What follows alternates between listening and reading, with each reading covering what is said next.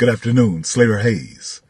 The following piece is dedicated to the black men out there who represent us all in a manner that celebrates what it really means to be a black man. I entitled the following piece, The Citadel.